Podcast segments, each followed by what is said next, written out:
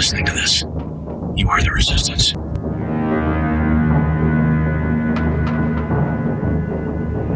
Come with me if you want to live.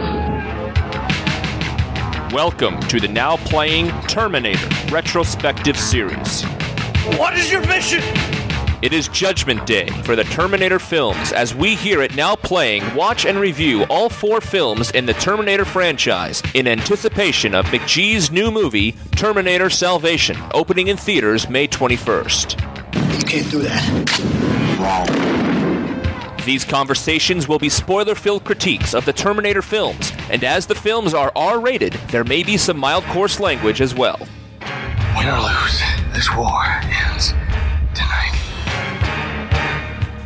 Today we are discussing Terminator 3 Rise of the Machines, starring Arnold Schwarzenegger, Nick Stahl, Claire Danes, Kristanna Loken, and directed by Jonathan Mostow. I'm Arnie. I'm Marjorie. Stuart. Can I just laugh at the fact that Claire Danes is in this movie right off the bat? Isn't she supposed to be like some hoity-toity actress? Her last movie, I think, was Little Women. Oh, that's a big departure from Little Women. How to Make an American Quilt. You oh no, what I that was? Winona Ryder. Well, no, she was in both. Oh, she was. Yep. Oh, I don't know my chick looks. Yeah, she is. She was like the Winona Ryder in Training Wheels. But she also had done Mod Squad. Oh, good point. Good point. I mean, she she's not exactly, you know, who knows? It, it does seem strange. Nick Stahl seems almost equally strange to me. Mm. But we still have Arnold for this one anyway. Arnold is back as another Terminator T101 model sent back in time. Who's aged and lost muscle mass? Yeah, he's he's downright gaunt for Arnold in this He's one. got some crow's feet on top of it all. yeah, yeah. I mean, st- don't, don't want to knock the man. He still looks great. He's what fifty something in this.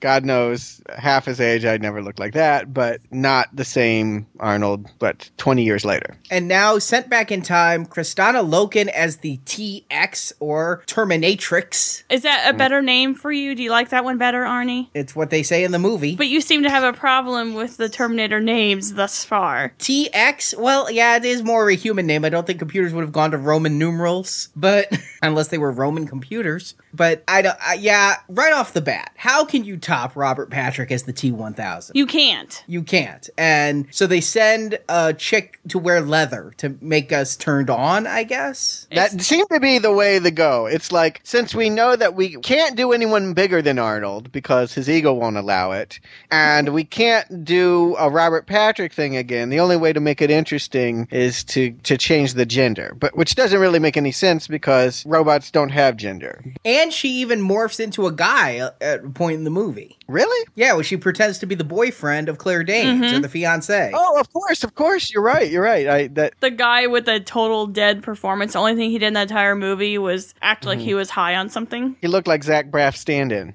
yeah, he kind of did.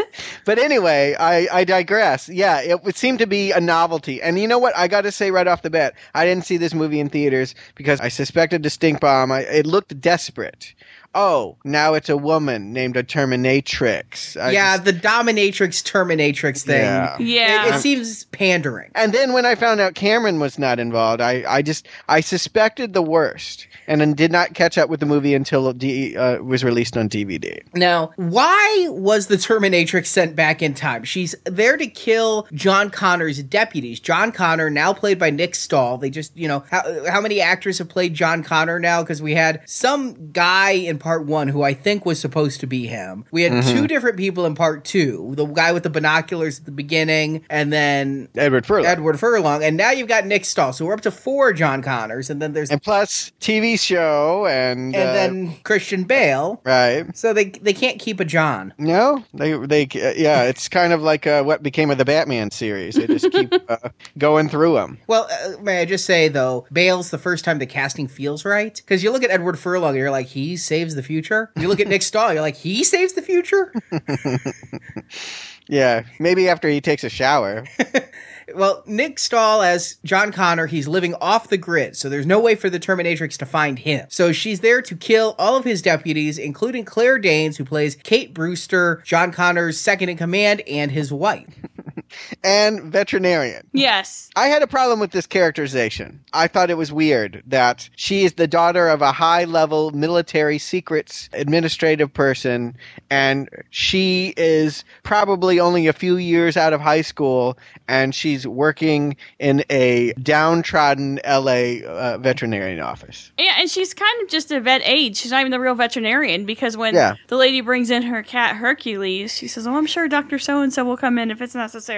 Well, she, yeah, you got to go to school for a long time to be a vet. I mean, there's no way that she'd had those years notched in. But I guess it's supposed to be ironic. All the deputies of the future were working fast food stands or just kind of hanging out, drinking, making out, and they're not they're not heroic. You know, it's it's uh, they're just teenagers. They're just young kids. But apparently, they're not that big of a deal because she kills several of them. And, you know, the, well, I guess we don't know how that's going to impact the future. But right away, they say, though, the past can be changed because finally the Terminator succeeds in killing somebody who was in the future important. I got a problem even more basic than this. How does Skynet exist to send anyone back anymore? It was changed forever. The end.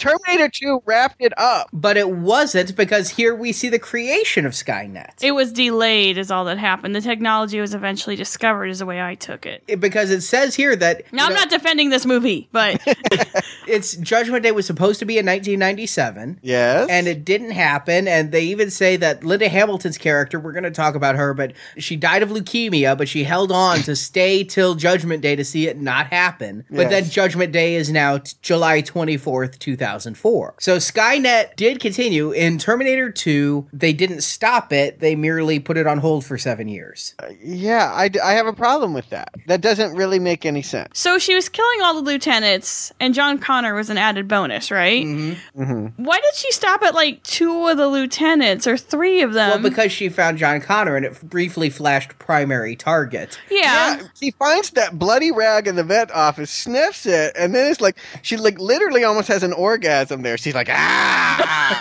I found the one. I'm like, this is not hot. I don't know if this was intended to be hot, but that is just a little a little distasteful for me. But yeah, it was it was weird because yeah, you see Terminators do have emotions there. She got excited. Well, and I have it down. If you notice, she smiled in this movie, and so did Arnold Schwarzenegger. Yeah. and it was a smile, not a sneer or a smirk. And they're not supposed to have emotions or anything, and they have them. Yeah, they do. Yeah, Arnold kept getting angry. Uh huh. All right, I got a lot of problems with this movie just because I am a plot purist and I feel like this kind of poops on the plot of the last two movies. It does. It takes a big old stinking dump on it, to be honest. And in the last episode, I said that, you know, Terminator 2 ends with a happy ending. And I remember when Alien 3 came out, and Stuart, you probably would be able to speak to this better than me, even. But didn't James Cameron come out and say he didn't like Alien 3 because David Fincher took his happy ending and turned it into, like, Newt dies and everybody. Well, he wasn't the only one in that one. There, there was a lot of gripings at the time about how disrespectful Fincher's grim take on the material was. But Cameron does not like that movie at all. He didn't like Alien Three or Resurrection, but for some reason did enjoy uh, Alien versus Predator, which He I was paid to get. like that, I'm sure. I don't know, but I, I think maybe he could just laugh at that one, whereas the other ones felt like they were tarnishing his rep and what he had done with it. But uh, yeah, this definitely feels like new blood, new people involved, and old people not. Well, the thing is, the reason I brought up Alien is because here it feels like the same exact thing. At the end of Terminator 2, we have a happy ending, and J- James Cameron's big message here is there is no fate. We control our destiny. Humans are going to rise. And in this movie, it's like, nah, everything you did in Terminator 2 did nothing. We're just going to say, forget it. We can't have a happy ending when there's box office grosses to be had. It's true. Arnold, his only defense of this is he's like, oh, no, Skynet is inevitable. Everything is inevitable. I'm like, wait, no, that is just, yeah, that is, you can't say that. Uh, it just does not work with the story that you you had previously told. Yeah, it just feels like that. And the other thing that really bothered me going into this movie, the lack of Sarah Connor. Mm-hmm. Th- Linda Hamilton wouldn't come back. They wouldn't write her the check. I guess Arnold made 30 million plus 20% of the gross for mm. his role, so I guess they couldn't afford to buy Linda Hamilton. But to mm-hmm. do it without Linda Hamilton, the strong female character, the thread that carried Terminator 1 and 2 so closely, to just go, yeah, she died of leukemia. How anticlimactic is that? Yeah. Not to mention, she died in 97, and the, the events of Terminator, depending on which timeline you listen to, it was either 94 or 96. Uh, so you're telling me, like,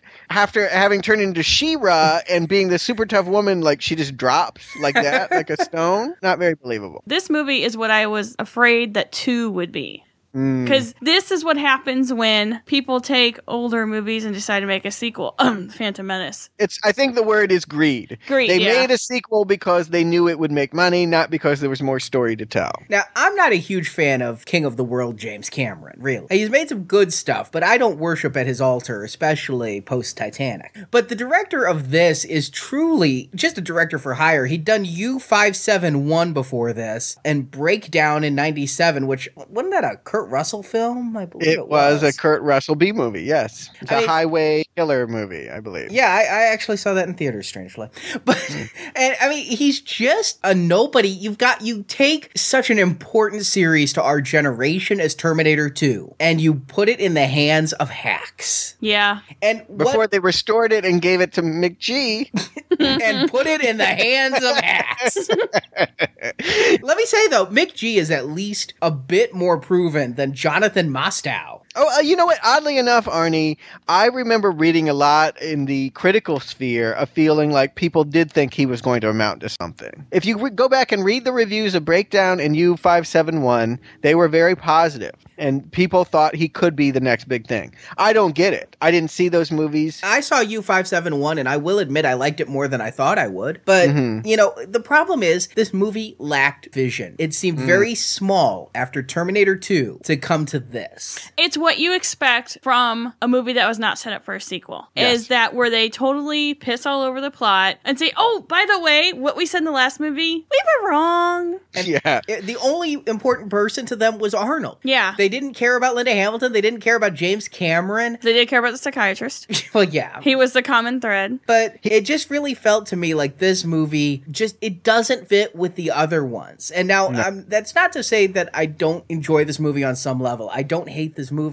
but i just don't feel it fits with the other ones and i just had to get that out of the way off the bat Yeah, no, it, you're absolutely right. And uh, as I said, I avoided this one. I actually thought it would be worse. When I saw it on DVD, I was actually relieved only by Arnold's low standards at that point because Arnold did not do well after Terminator 2 either. I mean, other than True Lies, another uh, Cameron film, it was Last Action Hero, Eraser, Batman and Robin, Junior, End of Days. I mean, jingle all the way there was a, a steep decline there. I mean, Batman and Robin is about as bad as it gets, really. I mean, End of Days, I saw it just just tears running down my eyes laughing. It was so bad. So to see this and to see that there was at least an attempt to emulate Cameron's work, if not have a vision for where it can go beyond what it had done, uh, was a relief. But it felt to me as if somebody took the shrink ray to Terminator again because I said in the second one, it felt like a retread of the first one for the first hour, but then it became so big. Now, here in the third one, yawn. It's just the two Terminators Well, chasing again. And what killed it, to be honest, was it was not original. But I had a big problem seeing the first time this movie uh, the thirty minute long destruction sequence with the crane. That seemed like it was the entire movie, where they're just she's in that crane and it's swung out to the side and they're tearing down a block. I told Arnie when we first saw it is like they had a dilemma. They had to destroy part of a studio lot and film Terminator Three. Why don't we just combine them? That's Two what- birds, one stone. I like it. But you know what? I will say this, Marjorie, that is an impressive action scene. I did like the scene. It does. It looked a little cheap to me because anytime the crane hit something, it was such a close up shot, but yet you could see nothing around it. But then Yeah. when they're running down the street, it's quite obviously a real street. But in LA. after a while, you kind of get bored during that scene. it, it goes on too long. This Yeah. movie has no ambition, is Yeah. what I think is mm. the problem. It's not that it goes on too long. There's long, long scenes in Terminator 2, but there is a thrust. We want to get to the end. History can be changed. Something is going to happen. And this one, it's it it, it definitely feels like been there, done that, and now it's got a boob job. Like that is that is as big as they thought about changing it. Well, she can make her boobs bigger. This time, Terminator tits. You Yeah. know, that's she used Now, it. I, I have to say again, why did she need to steal that old woman's leather jacket? Because she can make clothes. She turns into the schlubby guy, Yeah. and then she turns back into the leather jacket. Why did she have to steal the clothes? because she's way hotter in the bootcut leather pants. And at least if you're going to do the whole naked arriving thing, show the boobs because they have her appearing in this ridiculously long hairdo. Like the wig is strategically placed over each breast. like the Yeah. Alanis Morissette video. Yeah. Yeah. I mean, you really wanted boobs. and then the rest of the movie, she's got the Gwyneth Paltrow little uh, haircut thing. It's like it's short and plastered to her head, and none of that. I'm like, I don't get it. Well, it's actually tied up and back. If you notice next time, if you ever watch it again, it's No. actually put up on like a little bun kind of knot thing. But hey, there are hair products in the future because the Terminator knows how to style. I, I personally think Skynet took way too long to get around to realizing the way to kill a man is through his penis. Mm-hmm. Yeah, I guess. I don't. I don't see why she had to be a seductress. Uh, There's no reason why it had to be a female this time and not the first time, for that matter. you well, know. Because they'd run out of ideas. They needed to make it new. Yes, it's because we need to to to create a new flavor in order to intrigue people. It's artificial And this- adrenaline for the movie. Mhm. I do want to say this. The movie was released in 2003, which is also the year that uh, the Gray Davis scandal here in California broke, and Arnold ended up running and winning as governor. I can't think of a more poorly timed PR move than to be running for governor under the scandals of how you might have treated women in the past and having a movie running in every city in America of you beating up a chick. That's right. I forgot that he was accused of molesting a woman at the gym. Well, well, what I read in reading this movie is that this movie was in many ways his play for governor. You said why not show the Terminatrix boobs? Part of the toned down nature of this was a kinder, gentler governor. And what's funny is when I was watching it this time and I didn't see the boobs and like she takes the saw to the fiance, but it's off screen and you just see the blood splatter. I'm like, is hmm. this movie PG 13? Because Yeah. I didn't understand why they'd pull their punches like that. And also, Arnold put up six million of his own salary to make this movie and make it in LA. It was going to be shot in Vancouver. And part of the whole keep the business in LA help him run for governor. So the governor run was very planned when this movie was being made. Uh, perhaps he didn't expect the scandal news to get out. hmm And so he Uh, could beat up the woman. I think you might be right there, is that he thought that was long ancient history. Uh, The stories that I'm referring to are from the 70s. Yes, it you know, that's the thing. You run for office and everything is fair game. People will go back through everything. This is why uh, I'm never running for office. I just I th- it's not the time to release the Me Against the Women movie, but oh well. back to the Terminatrix. The other problem I had with her is again, I said at the beginning, how can you beat Robert Patrick? So how do you beat the Liquid Terminator? It's liquid over an exoskeleton. So we're gonna take the first two movies and just put them together like a Reese's peanut butter cup. And I don't see how liquid over that skeleton is worse because now she can't melt through bars, she can't melt through holes. Yeah, she's got a gun and a flamethrower, but I don't know if that's really a good trade off because she used hand weapons. Why would she need hand weapons if her arm's a gun? Well, the one thing that I noticed that's an improvement is Arnold says in part two that Robert Patrick can't form moving parts, chemical parts. He can't turn into a gun. He can't turn into a bomb. And this one, her hand can become a flamethrower. So obviously that some of that can be done. I, I was that her endoskeleton or was that yeah, that was her liquid metal? endoskeleton. Oh, okay. So that wasn't like they had fixed the liquid metal. No, she was liquid metal over an endoskeleton. So she couldn't become a floor. She couldn't melt through bars. Yeah, I'm reminded of the Saturday Night Live skit. It's a floor wax and a dessert topping. Like you don't, you don't need these things to be the. It's like one or the other. We don't want both. that was kind of my problem. Is it just seems like almost a downgrade? Although obviously the licking of the blood to do the DNA test was that supposed to be sexy? Because it just came off weird. I think everything she did was supposed to be sexy, but sometimes it just was laughable. I got to say, uh, right off the bat, when she gets in the car and she uses the cell phone, and then she does like the internet dial-up noise, Uh-huh. like, Yeah. the cell phone. I was very the modem confused. connecting. Yeah, she does the modem.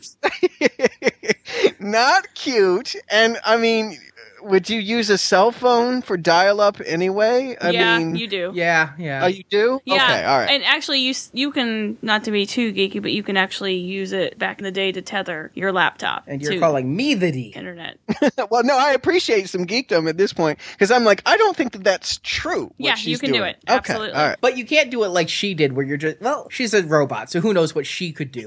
but why didn't she just drill her finger into the cell phone? She could drill her finger into any machine to make it work. She could drill into the steering columns of cars and now have remote control cars. You could drill into Arnold's head and have remote control Arnold. Why not drill into the cell phone? Why does she have to make the sounds with her mouth? Because Uh, you have to make the sounds, and it was she- recognizable then. Well, yeah. Yeah. You know They what? were Although there's a whole audience- generation of kids now are like, "What's she doing?" Okay, yeah, there's two there's two things in this movie. The first being the modem handshake, which we all know from 1994 through, you know, 2000. But nowadays people are going to be like, "Is she a fax machine?" yeah. the other thing though, let, let's this movie is so dated. D- is it just me or did Talk to the Hand not hold up nearly as well as they had thought it would? it's no hasta la vista, baby. I'll tell you that. Talk to the Hand was out in Austin Powers. I mean, for Christ's sake, it made- was never in. You know, it should be said. It was always the uh, the the expression for a certain kind of diva-ish person that was always Jerry comical. Springer. Yeah, exactly. Not everyone, you know, people didn't greet each other on the street with, with that expression. Yeah, it was of its time, and unfortunately, it was that time that this movie was made because they never would have dared to do it now. And it's introduced, unfortunately, you know, we mentioned the the biker scene being one of the weaker comedic elements in uh, Terminator 2. Well, they do it again in this one with a gender change. He walks into a biker bar, but it's ladies' night, and the uh, men are up there stripping, and they love the fact that Arnold is naked. And the uh, stripper is actually an effeminate guy who's like, talk to the hand. And then Arnold does. He actually Yes. puts the hand up to his mouth. Give me your clothes. I thought this movie was entirely too jokey from from the get go. Yeah, the what about the stripper's sunglasses that were the stars? yeah, Yes. and then he like steps Elton on. John '70s glasses, and Arnold puts it on. It felt like a parody of Terminator 2. It did, and it, it you know it, it doesn't stay quite that jokey, thank God. Oh, but yeah. when I saw that scene, I remember thinking, "Oh God, this is going to be dreadful." I thought it would be better if throughout the entire movie he wore the star glasses because Terminators don't have fashion sense. No, it yes, it opens up a problem. Yes, he does. How does he know? Hold They're on. just glasses. All the Terminators are like, I like your car. I like your bike. I like Mhm. your gun. No, they say- definitely have a no, sense no, of no, style. No, it, but yeah, I understand, but I don't think they have a fashion sense. So therefore, how did he know those glasses were incredibly just wrong? Yeah. he And knew. he's not Bootsy Collins. Well, you know, he ends up trading them for some very matrixy looking shades, and I thought that was telling too, because this movie is coming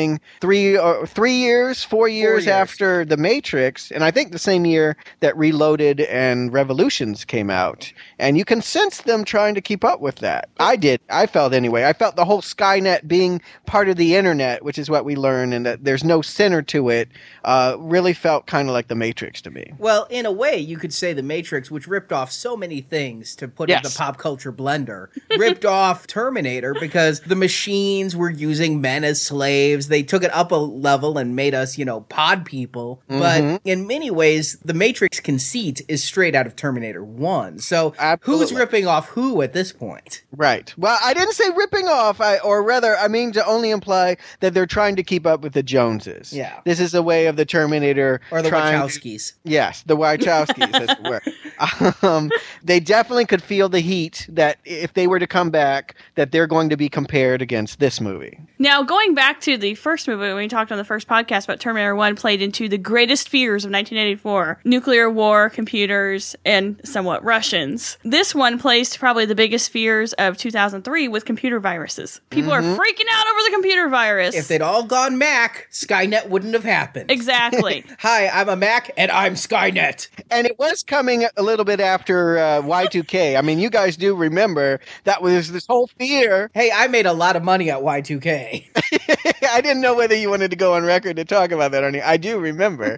but uh, yeah, there was this really exploited fear that at the turn of the millennium, all of our computers, everything was going to stop working. Planes would fall out of the sky. Everything that happens in this movie is sort of a uh, representation of what uh, people feared Y2K could be. Y2K bought me a life-sized Han Solo in carbonite. Wow. yeah, it was it was- it does play on those fears, but I gotta say it's just not as effective. Computer viruses just simply aren't as scary as nuclear holocaust. Uh, perhaps in 2003 they were. I don't because think so. now I I'm was- just like, oh yeah, just use AVG and you won't get it. It'll be okay. I don't know. Overall, I- it just this whole movie felt like Terminator Light. It did. It didn't. Not that it didn't have enough Terminator. It just it lacked enough of the backstory, I guess, to make it a Terminator movie. There's not enough real Skynet drama. My other problem with this movie, well, I have quite a few, but I thought Arnold did a poor job. He I phoned it in. agree. He did. He didn't want to be there. I mean, or I, if he wanted to be there, he didn't have enough moments where we see him connecting with the audience. Like Terminator 2, even though he's playing this emotionless robot, there are a lot of scenes where he is winking at the camera or connecting with the audience and we're cheering him on. In this one, he is a blank. He's a blank. Yeah, he's not likable, and he's very quickly saying, "I'm not the same Terminator." I'm fine with that, but Mm-hmm. there's nothing to make this character someone you root for. He's he's a jackass, Yeah. and he's he he just the whole thing didn't work for me. Something seemed off, and there was no humor in this movie other than talk to the hand. This movie was very without laughs. No. There's lots of humor. It's just not funny, Arnie. There's tons of humor in here. There's lots of jokes. They're just very bad. Okay, one of the biggest jokes which I thought was hilarious, and maybe it's because I'm a girl, and I don't know if Arnie can understand this, but when Claire Danes is talking to Nick Stahl about Mike Kripke's Kripke's basement and how they almost made out, and the first thing that popped in my head was she makes out with losers in basements, I, am so glad you brought that up, Marjorie. because that's all I could think of was like, wow, this girl used to make out with losers in the basements, because she talked about him being a loser and disappearing from everything, and she made she was gonna make out with him in the basement, which you know, total junior high, but and then his foster parents were killed. yeah. Yeah, yeah, the, yeah. We're expected to believe that the day before the Terminator 2, Claire Danes and him are macking it up in some basement, and that she is holding on to that for all of this time afterwards. I don't think she was And holding on to it. She just remembered. No, he remembered it. Oh, no, she No. remembered him from Mike Kripke's basement. But she said in the movie the only reason she remembered uh-huh. is because the very next day he was on the news because Uh-huh. That's gone true. missing and his parents were killed. So that goes back to her dad. Her dad must think, God, what the hell did I get to get this daughter? well, actually, when we were watching Making the out with would-be killers, you asked me where parents like this were when the father's giving the speech. You don't need me to put a rubber stamp on your husband. You have always done well in your life. Where are these parents? Except when she's making out with the would-be killer in Mike Kripke's basement. And what's funny is she was going to marry Scott Peterson. Yeah. they dubbed the line to change the guy's last name, but in the credits and in the script, her husband's name was Scott Peterson.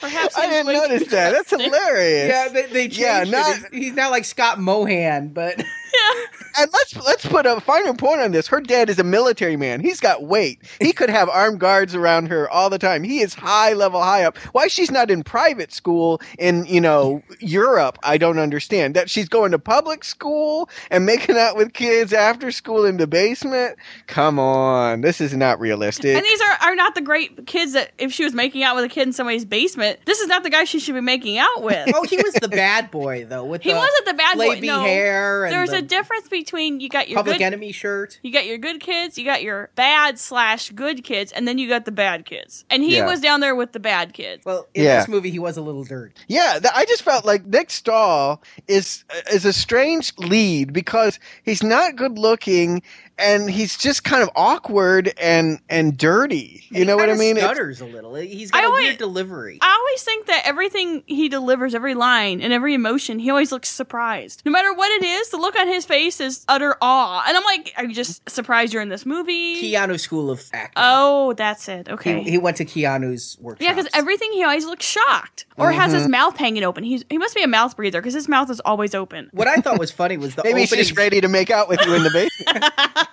what I thought was funny was in the opening scene where we see him, you know, as future John Connor with the scars on his face. It looked like a little kid playing dress up. hmm It just he did not look tough. He looked he looks out kind of tiny. Yeah, he's, Yeah, he does he's look not tiny. imposing. If I saw him coming at me, I'd be like, really? Yeah, we've never seen John Connor the leader, and yeah, he's not changing my mind on this. What's really awkward was when he's trying to reconnect with the Terminator. Don't you remember Hasta la Vista, baby? And I'm like, don't, don't, just Yeah. don't go. Are you are you talking to Arnold? Are you talking to the audience? Yes, yes. But I have a question. Why was he living off the grid if they were confident they destroyed Skynet? Well, the same reason that Sarah Connor's coffin was full of weapons. They just weren't sure. Yeah, that didn't make any sense either. And- Because they knew they knew what the gross was, and they knew there would be another one, and somehow, some way, they'd figure out how to bring it back. Wouldn't it have been, honestly, a more interesting movie if they just had believed it wasn't going to happen? And sure, Yeah. maybe Sarah Connor did die of leukemia in the 10 years in between, but John Connor's like married with a kid or something, and then the Terminator comes back and kills them. You know, something to add something personal to this story because this whole story felt very impersonal. I would go back, and I said this in the last podcast, and start not with John Connor, but start with the severed robotic arm. How about we start in a laboratory, and Arnold Schwarzenegger is a scientist studying the arm, and then we see the creation of the robots. Screw following John Connor. He he's not the thrust of this story, and never has been. He was always just the thing people were chasing after. So you're looking forward to Salvation, I take it. Well, I mean, yeah, I know, right? we'll talk about that next podcast. But for me, it really always was about, well, in some ways, Sarah Connor and and and the chase. It's not about John Connor himself, you know. It it just he's not the interesting thing. So for this movie to be all about him, uh I, I, I, it was a problem from the get go for me. I thought it would be more interesting to see and to have a reason for why the Terminator future, although delayed, still occurred. I think that would have been a more interesting take on it. Yeah. I also think, and they play with it just barely, but not nearly enough for me, it would have been really fascinating and interesting to see Arnold turn back to a bad guy again. Like, I get that they send another Terminator back. Why would they get the same model and turn him good? Why can't we see Arnold be badass again? Why can't we see him be a threat again? To me, that would have been impressive, particularly when the the Terminatrix reprograms him and he has to do her will and he is going to kill John Connor. Why not just go with that for the rest of the movie? Because he was going to be governor. all right, all right. Yes, you're applying the exterior logic of the world to this. But I, am talking strictly from Storycraft. How much more exciting and unexpected would that be to see Arnold bad guy again? I'll tell you the reason why, and it doesn't have to do with the governor or anything. My feeling on this movie was that it was a kind of final hurrah and swan song for Arnold because he's getting a little bit older, and this was post heart attack and post. Post Eraser and post Batman and Robin. And you know, maybe he was trying to bow out gracefully. It was one last hurrah from his biggest series, Yeah. and, And- this was what it was. Perhaps the governorship caused this movie to be rushed because it just it does feel so perfunctory. Mm-hmm. I guess what I'm saying is, if we had gone my route, and uh, you know, of course, I want screenwriting credit for this, but if you had ca- had Arnold, the human scientist, creating a lookalike of himself as the Terminator, and that was the bad guy, he could also still play the scientist good guy. I would watch your movie. There is a scene in the deleted scenes on the DVD. I haven't watched it, but I read about it, where they're building like an Arnold robot, and he talks with a southern accent. Oh my gosh! and they go, they need to change that. And an off-screen Austrian scientist goes, "I can fix that." so, That's pretty good. I, a few of the jokes I did like. I will say one one joke I legitimately laughed at is when Claire Danes and uh, Nick Stahl are running down the hallway, and uh, a prototype of uh, of the flying killing de- death machines is chasing after them, and Claire Danes picks up the gun and blows it away, and he turns to her and goes, "You remind me of my mother." it's pretty good. That is true. But in a way, despite having a Terminatrix, I really felt like this movie lacked the strong female characters that Stuart applauded in the past two films. It did because Claire Danes never really. she doesn't do anything Transform. other than that one gun scene. Yeah. and It was she spends predictable. half the movie in the back of a truck screaming for help. Yeah, but that gun scene was predictable. I thought first time I saw it. Oh, it was predictable, but I like the I like the one liner. Is all I'm saying. Yeah, And- I don't think she made a very good transformation, and I think she was a very weak character, and she played the typical helpless female or the whiny, you know. Well, I mean, we can't rule out the fact that she, cou- her character at least, could return and be tough again, much like Linda Hamilton was sort of weak in the first movie and, and strong in the second. But I just feel like Claire Danes herself. I mean, I feel like if we sat down with Claire for coffee, she'd confess that she was miscast and just took this for a paycheck. She's like, "Oh yeah, I have no business being in this movie." There's a scene where she literally leaps on Arnold Schwarzenegger and tries to attack him. I'm just like, okay, we should have known from just this that like, okay, you're fired. You're gonna go home now. We'll give you some money. She was actually a last minute replacement for another actress. Is she really? Yeah. That's what it feels like. That's Yeah. perfect. Yeah, she she came in like on the first day of shooting was her first day involved. Holy shoot. Well, that explains a lot. All right. Um, and her character does come back in the next one. Okay. Is it Claire Danes? No. Oh, thank God. Is it the original choice for who Claire Danes replaced? no, I don't think that either. Now, did you guys notice that this movie began kind of in the same vehicle that the last one ended in? And the Terminator 2 ended, they were driving and being chased, while they're in a small truck with like a camper topper. And that's how they ended up when, I don't know what, I guess that metal melting factory where they ended up. And in this one, her little vet vehicle is a truck with a topper. Oh, you're right. Yeah. and it they're act- both being chased by like semis or yeah. cranes. So it kind of carried over that way, maybe to breed familiarity. And Toyota actually put out a special limited edition Terminator 3 Toyota Tundra because of that, because she drove a Tundra. But it was kind of, it was very Seinfeldian, I thought.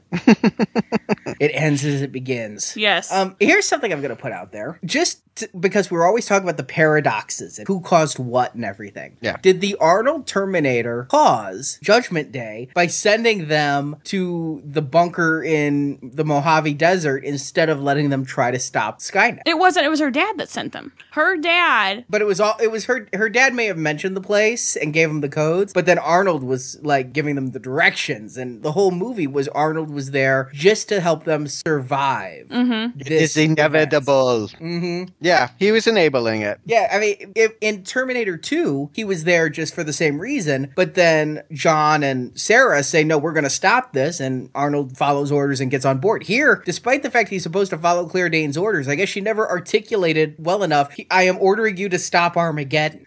because they never, he never even tries. No, it's it's kind of back to where the original one was, and that is everything's predetermined, everything is decided by fate. There's nothing you can do, and every time you think you're going to change your destiny, you're just falling into the plot of what is to be, and uh, it's cynical in that respect. Uh, coming after the humanism of, of part two, to think, oh, all of that work and everything they're going to do, and really nothing can be changed ever, and robot future is inevitable, and Arnold coming back 20 times is inevitable, and So was it a statement and they're kind of mad that Linda Hamilton wouldn't come back and totally pissed on what her character No, I'm sure that the script was written, or fairly written, before the contract negotiations fell through there. They might have had a loose script because I imagine if you had a part for Sarah Connor and then all of a sudden you don't, they had to do some major reworkings there. I can't imagine what this movie would be with Sarah Connor. I mean, I'm sure it might have would been better good. Yeah, well, it would, have been better for Yeah. sure. Yeah. Because this But, is, uh, yeah, it just felt like going through the motions and felt like set up for a whole nother movie, possibly, which I don't know if that's what we're getting on Salvation. Because I Mm-hmm. don't know anything about Salvation and I'm trying to keep it that way to not soil when I see it. Well, that's the thing about this movie is it the one thing it is is a bridge from 2 to 4. You can't just skip 3 because in 4 Judgment Day has happened and the machines are the war has begun. And so mm-hmm. y- if at the end of 2 you're like la-di-da we saved the world and then at 4 you're like holy shit what happened in between? And I do want to give them some props for going through with it because it's not every major motion picture that ends with a, a cynical feeling of like, "Wow, we failed," and then the world blows up. I mean, that's, it That's was kind of amazing that that it happened that way. That is very true. I hadn't thought about that. I, I think both times I've watched this movie, I watched it once in theaters and once for this podcast. By that point, I'm just kind of bored. And I don't get an impact because after all the fighting with the Terminatrix, just fight after fight, the fights just didn't feel as inventive as they did. You know in why? part. Because her features aren't as inventive as a liquid silver.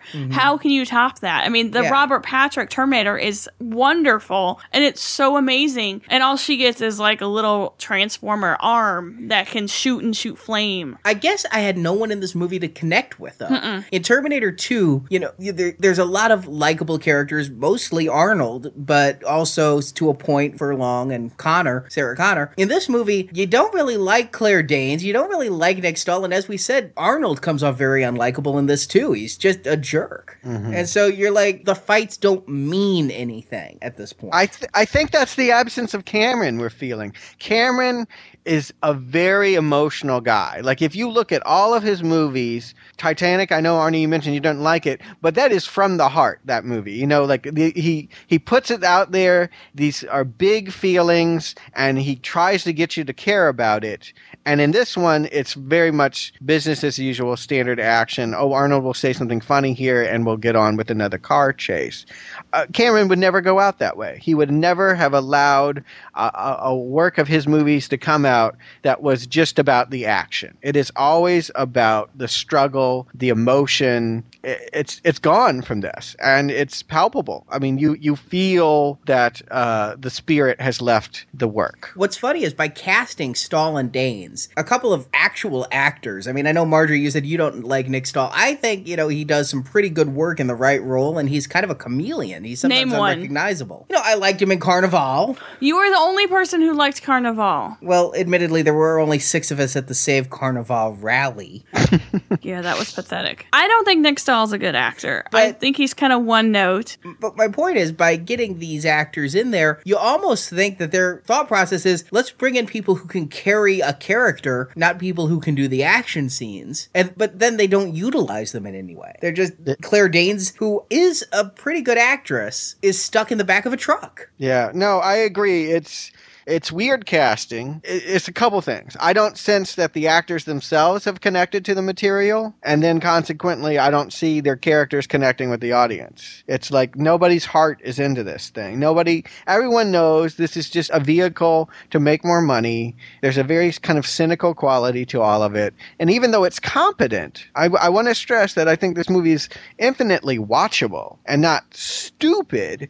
It's got no heart. It's got none of the character that I think about when I think about the last two movies, particularly Terminator 2. It also doesn't stir up any. You don't ever have that pit in your stomach thinking, "Oh my god, they're not going to make it." Right. It just Even even when they're not going to make it. Yeah. Kind of like, oh, all right. Yeah, you That just sucks. there's nothing. There's absolutely nothing there to make you root for any of the characters or care about them or to stir up any kind of feelings or emotions. I mean, movies should be some kind of emotion in you. Some you should watch something and feel something. Otherwise, you're just mindless. And that's how I felt watching it. Like, oh, okay, yeah, something blew up. And I really think that they had a good opportunity to make a really cool action scene in that cemetery, and it was just kind of blah. Well, the scene of Arnold carrying the coffin. Arnold holding a casket to me says, yeah, this is the end. I mean, Yeah. it doesn't say this is the series. There was a lot of imagery. I thought that was a little bit of the swan song, and that was why I thought it was kind of his last hurrah. That and the Terminator Eye going out. Those were the mm-hmm. two things that I saw as big images of my turn as an action star is done. But I think a lot of these problems are the bar was set so high by the last one and the one mm-hmm. before it, and they cast such a long shadow that this movie is, like Stuart said, competent and in fact, to a degree, enjoyable. It just does not measure up to what Terminator, as crafted by James Cameron, is. Correct. It, it- it's almost a totally different series, and it feels totally different. It doesn't have any of the ambition of either of the last two. And the fact fact that it deals with such a huge issue as 3 billion people die today, and it just does it in such a, a lackadaisical manner. Yeah. It, it doesn't carry the weight and it doesn't feel important. But that said, I actually enjoyed watching it this time better than the first time. The first time I was too much of a purist and went,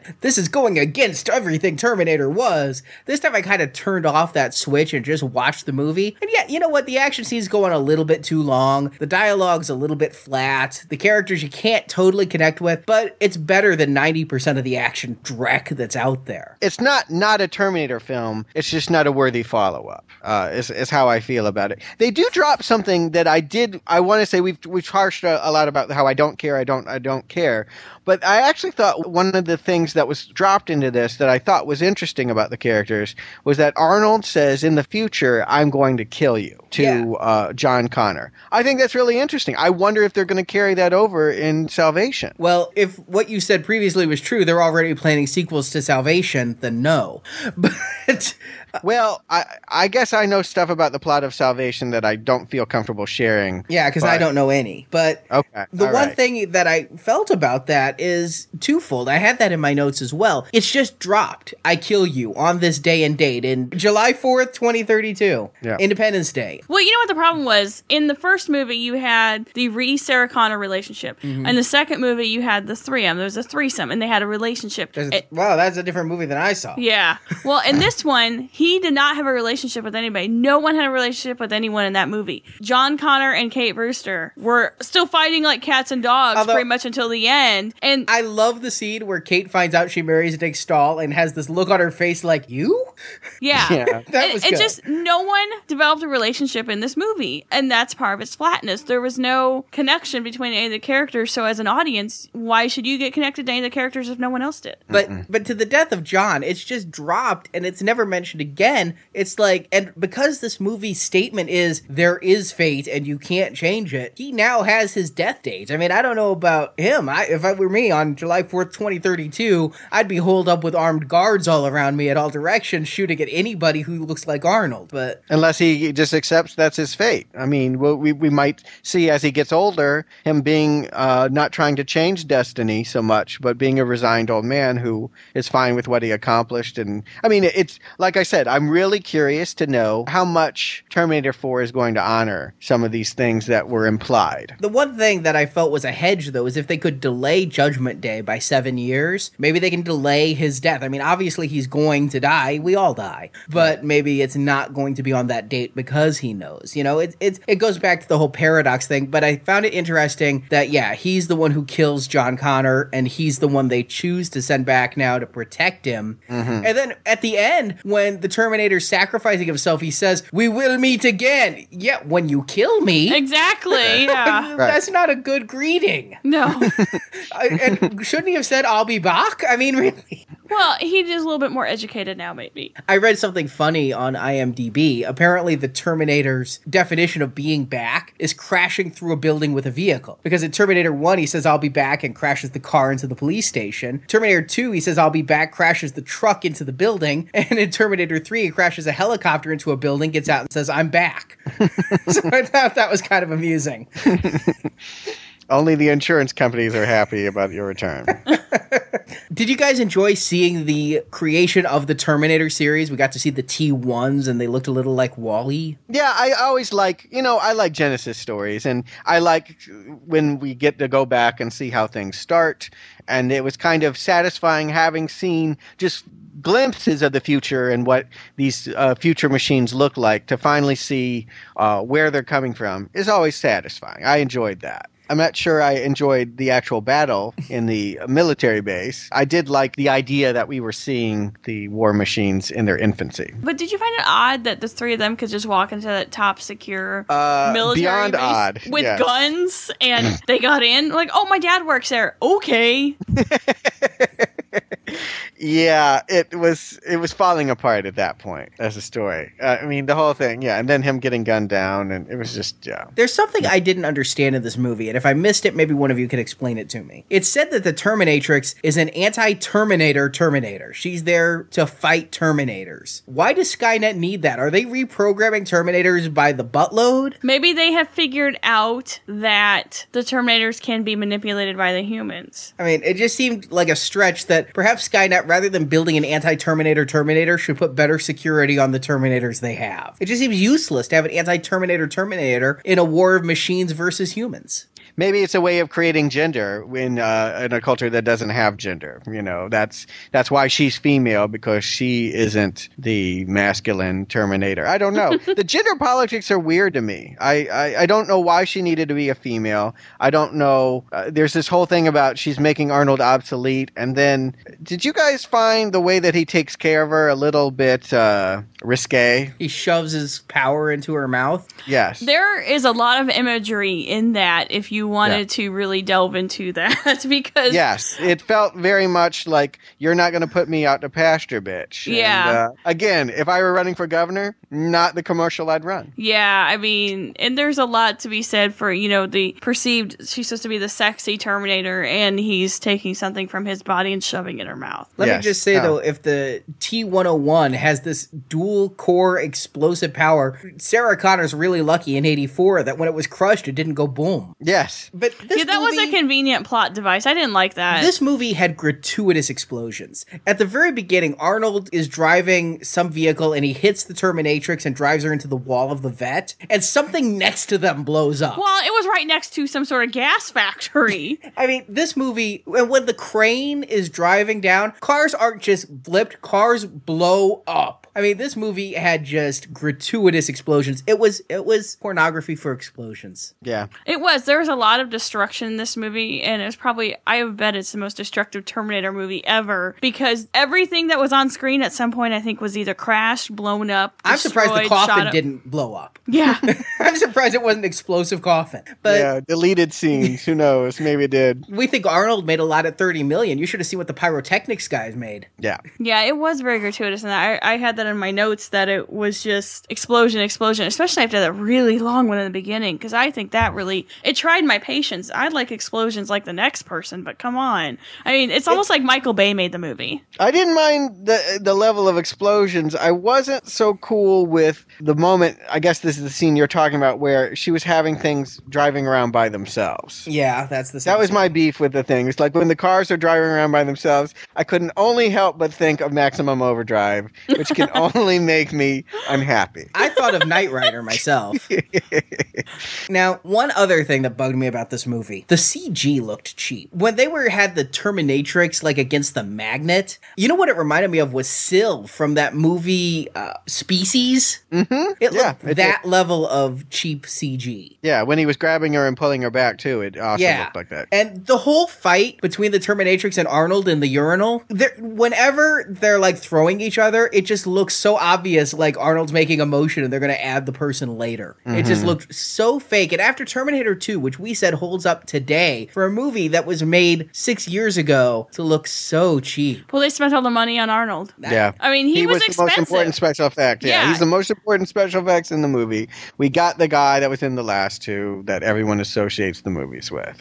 I honestly wonder if ILM was just so busy with Star Wars that they kind of farmed this out to the newbies and the low. Well, they do. They, I mean, these this special effects work. I mean, I, you sometimes have this conception that it's like one house doing it all, but it it is not. The whole town does these does this work. Everybody works on everything, and it's it's just you have to because there's just too many special effects shots in a movie now. So there's ILM is the quality control, but they aren't doing all the work. Yeah, some of it. It just it just looks so bad. I mean, it never looked better than Terminator 2. At best, it looked the same as Terminator 2. And many times it looked cheaper. And maybe it's because they were trying to do more and trying to, you know, have this hundred pound woman pick up Arnold Schwarzenegger and throw him through a wall. And Mm-hmm. obviously, you can't do that without CG. But it just didn't look right. That whole fight just looked so composited. It, it it was there's nothing natural about it. It felt forced. Although I guess uh, th- there's something about that when that scene when she wraps her legs around him and pivots her, her waist around that sticks with me. I don't know what. Yeah, that is true, and that was in the ad. It, that was effective, but it just and honestly, perhaps it's the director. Maybe the camera angles were wrong for that fight because in Terminator 2, I was talking about how that fist fight between the two Terminators was the one of the best scenes, and here it's one of the worst. And it could simply be the camera angles on the setup and what they chose to show. Well, I will say this: the movie doesn't look as good from a cinematographer's standpoint. If you go back to Terminator 2, I mean, the first Terminator was low budget; it looks how it looks. But the the second one, uh, it really gleams. And particularly when I, you watch the edition I did, the Extreme edition, they really cleaned it up, and it's this blue color. It's just this steely blue, punctuated by explosions, and so there's a real contrast between the explosions and everything else. In this movie, it just looked flat there wasn't it wasn't stylish. No. This movie is not stylish, and it doesn't have that Cameron look. It And doesn't I- have blockbuster written all over it. No, it's uh, it is very much. We got to get this out before he gets too old and becomes governor. Um, we got to put this out because it's been too long. It just there's something about it that feels assembly line, and it's even though you can't appreciate and enjoy it for whatever it is, it's that's a come down. No one wants to see something that they thought was great become marginal. And see, this is a problem I have with Terminator 4 Salvation because, okay, one, I'm not a Christian Bale fan, and I'm probably the only person in the entire Ooh, world. we're gonna fight. Yeah, we're gonna fight. I love Yeah. Christian Bale. I'm I- actually not a fan either. All right, it's I gotta fight both of you. I'm afraid he's going to destroy my movie that's already been destroyed. Mm. Because I don't think three was. It was just kind of like, eh. All right, Yeah. I'll Well- watch it as Terminator. One of the things about three that's interesting is they wanted to make a couple movies at a time because they were doing it with Lord of the Rings and they were doing it with Matrix. And it makes sense budget wise. And to end it where they ended, it's it clearly feels like there's another chapter here. This Yes. is the Empire Strikes Back of the Terminator films, and that it's got that ending where like the main characters live barely, but the world's gone to shit. Yes, and you're right. So now it's like I could understand why they'd want to make a couple, but it, the fact that it's taken six years doesn't bode all that well. Uh, You know what? uh, Some of this is financial. This is backstory stuff, but the ownership of this property has gone all over the map, and and and they go bust. I mean, that's the thing. Is like when you watch Terminator Two, uh, you see the lavishness of the effects and the money. Well, that caught up with the company. It worked for Terminator, and Terminator Two paid for itself. But they spent that kind of money on everything, and it eventually they went under. And then someone new bought them, and then they're probably going to go under. I mean, it's just the level of injection of cash that it takes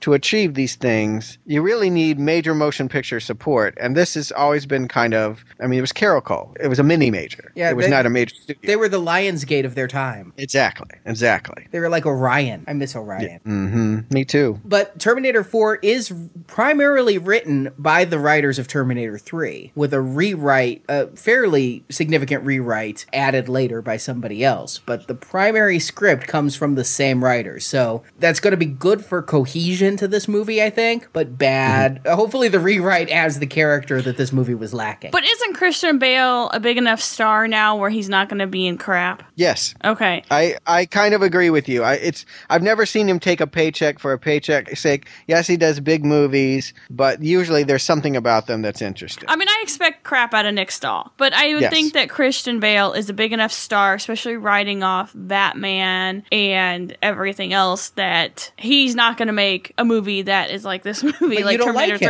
3. I know, but I can respect him. You know what I'm saying? I can respect the man, and I'm sure he acted fine in Batman. I just personally don't like him. I find him kind of annoying, but I recognize the fact that he does make movies that people enjoy, and I think he's above just taking one for a paycheck. we will have the Christian Bale debate for sure at the next podcast. yes. He is the only thing, in my estimation, that makes me encouraged about Terminator 4. I otherwise would be skipping this movie. But because he is in it, I have faith in him to deliver something above where the series is otherwise heading, which is downward. See, and that's what, how I feel. I don't like him as an actor. However, I do recognize and have faith that he's not going to make a crappy movie. Well, we will discuss this in the next movie because we've all been building up to the release of Terminator Salvation. But to end our discussion on Terminator 3 Rise of the Machine, Marjorie and Stuart, do you recommend this movie? I recommend it if you're going to see part four. If you want to remain a purist and watch one and two only, don't watch three because it totally blows all of the storyline away and it doesn't have any of the magic that the others had. If you're just going to remain a purist, I would stop at 1991. I'm reminded of uh, being asked what I thought of Matrix 2 in the summer it was released. I was like, well, it wasn't that great, but I think it's all going to pay off when we see the, the next one. it's a middle one. That didn't work out so well. So I would like to hold back my review until I see Terminator Salvation. I don't know that I can recommend this movie until I see it. If Terminator 4 is great, then yes, see this movie. If it sucks, just stop it uh, at 2, and there's no need to go on. So the salvation will be the salvation of It Terminator better, 3. sal- it better salvage something here because this series is on the precipice of getting real bad. to recommend for me this movie is kind of hard because recommending Terminator 1 and 2, I can do so so wholeheartedly because I think they're great films. This movie, I recommend it, but again, it's like I said before, it doesn't come anywhere near as high as the others. But if I'm just looking at this movie standalone, it's an enjoyable time. It just doesn't live up to the mastery of the previous ones, but I do give it a weak recommendation. And it may be required viewing as the bridge movie. This may be this Terminator series Search for Spock, but we'll find out when we see Terminator Salvation. Dun dun dun dun dun. dun. And Marjorie Stuart, thank you once again for joining me. You bet. And be sure to listen to our previous two Terminator discussions. You can find them at nowplayingpodcast.com, where you can also find our previous series where we discuss the Friday the 13th movies and the Star Trek movies, and other individual movie reviews there as well. There's also forums where you can let us know what you think of these podcasts, or you can email us at show at nowplayingpodcast.com. And we'll be back with Terminator Salvation.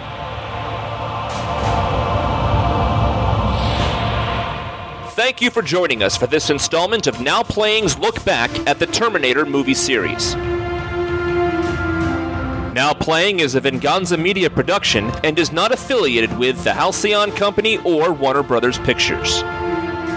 The unknown future rolls toward us. I face it for the first time with a sense of hope. Be sure to come back to NowPlayingPodcast.com to listen to new installments of our Terminator retrospective, culminating in a weekend of release review of Terminator Salvation, opening May 21st. Until next time, Hasta la vista, baby.